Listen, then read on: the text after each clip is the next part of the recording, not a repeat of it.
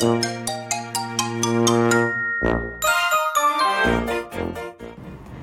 んにちは。横浜で15年以上犬の保育園の先生を行っているなおちゃん先生と申します。昨日は私の娘おひいさま5歳の誕生日という配信にたくさんのコメントをいただきまして本当にありがとうございました。あの後ね娘は塩サバとフライドポテトとや、えっと、味付け海苔のご飯を美味しそうに食べてたくさんお菓子をね食べて 夜は、えっと、彼女のリクエストで「ミッケ」というねいろんなものを探す絵本ですね。それを読んで眠りにつくという非常に質素なお誕生日を過ごしました、はい、ゆっくりとお返事をさせていただこうと思います。お待ちください。えっ、ー、と本日はライブの告知になります、最近のね私の名物知る人ぞ知る名物企画になっております。大人の生物学。第5回目を開催したいと思います。日時はまたこれも急な話で大変申し訳ないんですけれども明日の8月31日木曜日夕方6時から1時間程度。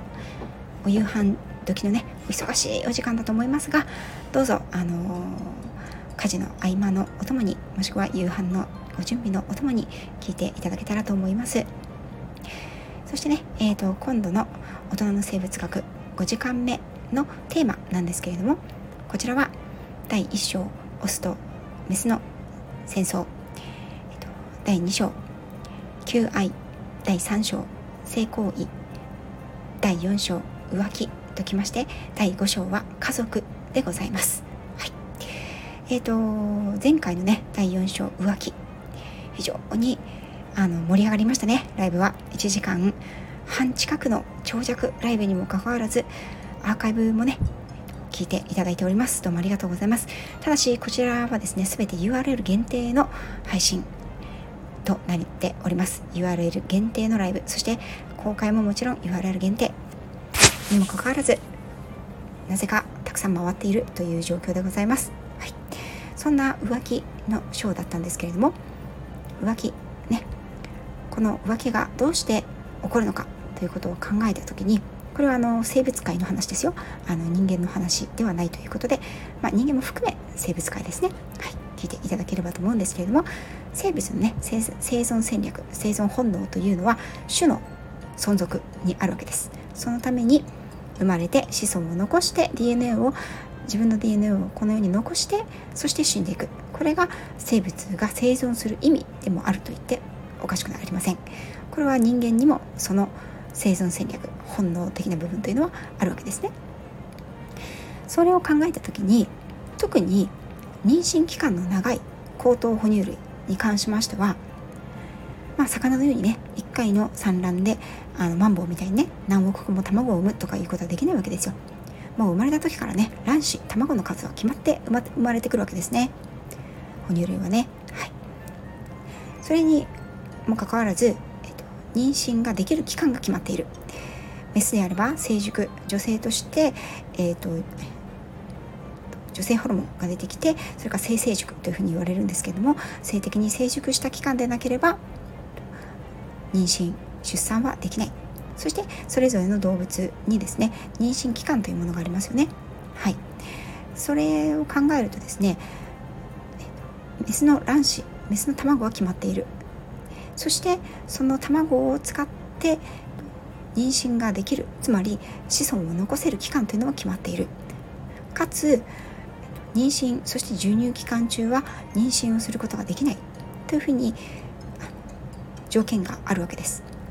それに加え引き換えですねあのオスですね。オスはもう毎日のようにあの精子を生成してせっせこせっせこと生成しては私生成しては私ということをしているわけです。はいこれオスの話ですよ。オスの話です。皆さん大丈夫ですか？は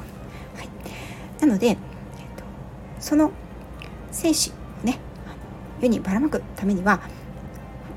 オスはね毎日のように生成しているので数多くのメスに、ね、やはり妊娠してもらわないと数多くの自分の遺伝子というのは残せないわけです。メスにしてもそうですよね、はい、ということでですねオスはやはり1人のメスですね。1人のパートナーにかかりきりになってしまうとそのメスが妊娠して出産する子供しか自分の子孫を残せない。これは自然界においては何かがあった時、ね、特に立場の弱い天敵が多いような動物の場合には何かあって子孫が食べられてしまったりねのだれ死んでしまったり病死してしまったりした場合には自分の子孫はもう永久に残せないということになるわけです。そしてその状況が大きくなってしまえば種の保存、ね、種としての存続も危ぶまれてしまうわけです。そのためにオスは特に哺乳類のオスというのはほとんどが一夫多妻制というふうに言われています。そしてこの五章家族においては哺乳類のオスというのはほとんど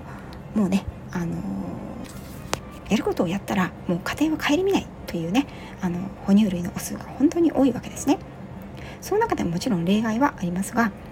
哺乳類のオスは基本的には一夫多妻制。かつ、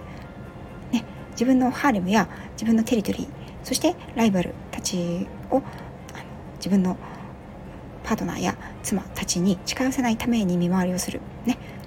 ということで忙しいので子育てを共にするという哺乳類のオスというのはほとんどいないわけです。これが、まあ、哺乳類の家族に多く見られる形ではあります。ただもちろん例外はあり動物の中でも社会的な動物というのはいましてそれは群れを作って社会的行動をするような動物たちですね。例えば我々の身近である犬もその通りです。犬の祖先であると言われている狼も非常に社会的な行動をとる動物であります社会的な行動をとる動物というのはその群れというものが家族であったり、まあ、社会の一部であったりするわけですそして、えーと、この生き物たちの可愛くない世界という本をベースに私はこのライブをしているんですけれどもこの本の第6章は社会になるというわけですね。その前段階として家族を読み解く必要があるということで第5章は家族というふうになっているんです。ではですね人間はどうかというふうに考えた時に人はこれもあの今までのライブの中で口酸っぱく言っているように人間も生物学的進化の過程で見るとどちらかというと一夫多妻制向きなんです、はい、身体的に見てもそうですしでこの、えーと、第5章のところにも書かれているんですけれども今までの数々の文明そして社会民族集団を見てきても一夫多妻制の数という方がえー、と一夫一妻制の集団よりも多くパーセンテージはあったというデータが残っています。はい、これはねあのなかなかちょっと衝撃的な我々はね現代の我々は基本的に一夫多妻制にあのの社会に暮らしていますよね。あの私の家もうおそらく私の関与する限りでは一夫一妻制なんじゃないかなというふうに思っているんですけれどもまあもしかしたらね隠れた一夫多妻制なのかもしれません。はい、でこの一夫多妻制というの方があの今までの人間の人類のねあの経てきた進化の過程上を多いという風のことが書かれているんですけどその中にもですね公然の一夫その社会的に認められた一夫多妻制と,、えーと、内密にされている一夫多妻制っていうのがあるんですよね。それを合わせてっていうことになっているんですけどそれを合わせて合わせてみると一夫多妻制の数社会の数というのは非常に多い、ね、というふうな結果が出ているそうです。これは非常に面白いですね。はい。それではですね我々は今一夫一妻制という立場をとってますよね。それでは人間は人はですねどうしてえーと一夫多妻制よりのうんと生物学的進化を遂げてきたにもかかわらずそしてほとんどが一夫多妻制である哺乳類に生まれついているにもかかわらず一夫一妻制の制度を多くの社会が取り入れているのか、ね、ここに私なりの見解をぶち込ましていこうと思っております。はい、長くなりましたが、はい、明日の18時ですね、8月31日木曜日午後6時。18時より UR 限定の URL 限定のライブで行いたいと思います。いつものようにですねえーと、こちらのライブ参加してみたいよという方に関しましては私の方に DM をください。できれば、えーと、レターでもいいんですけれども、えーと、レター以外のスタンド FM のレター以外の Twitter かえーと、公式 LINE もしくは、えーと、DM、えー、インスタグラムの DM ですねの機能があるとあの私が URL を送りやすいのでぜひあのこっちの DM の方にライブの DM URL を送ってくださいという形でレターをいただけますとありがたく思います。はい。それではですね、えーと、皆さんのお越しをお待ちしております。そして過去回ですね、1章から4章までの過去回、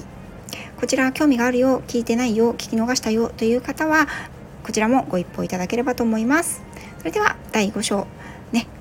人はそれでもなぜ家族の形をとるのか、人と動物の、ね、めくるめく多様な家族の在り方について明日ライブをさせていただきたいと思います。それではよろしくお願いいたします。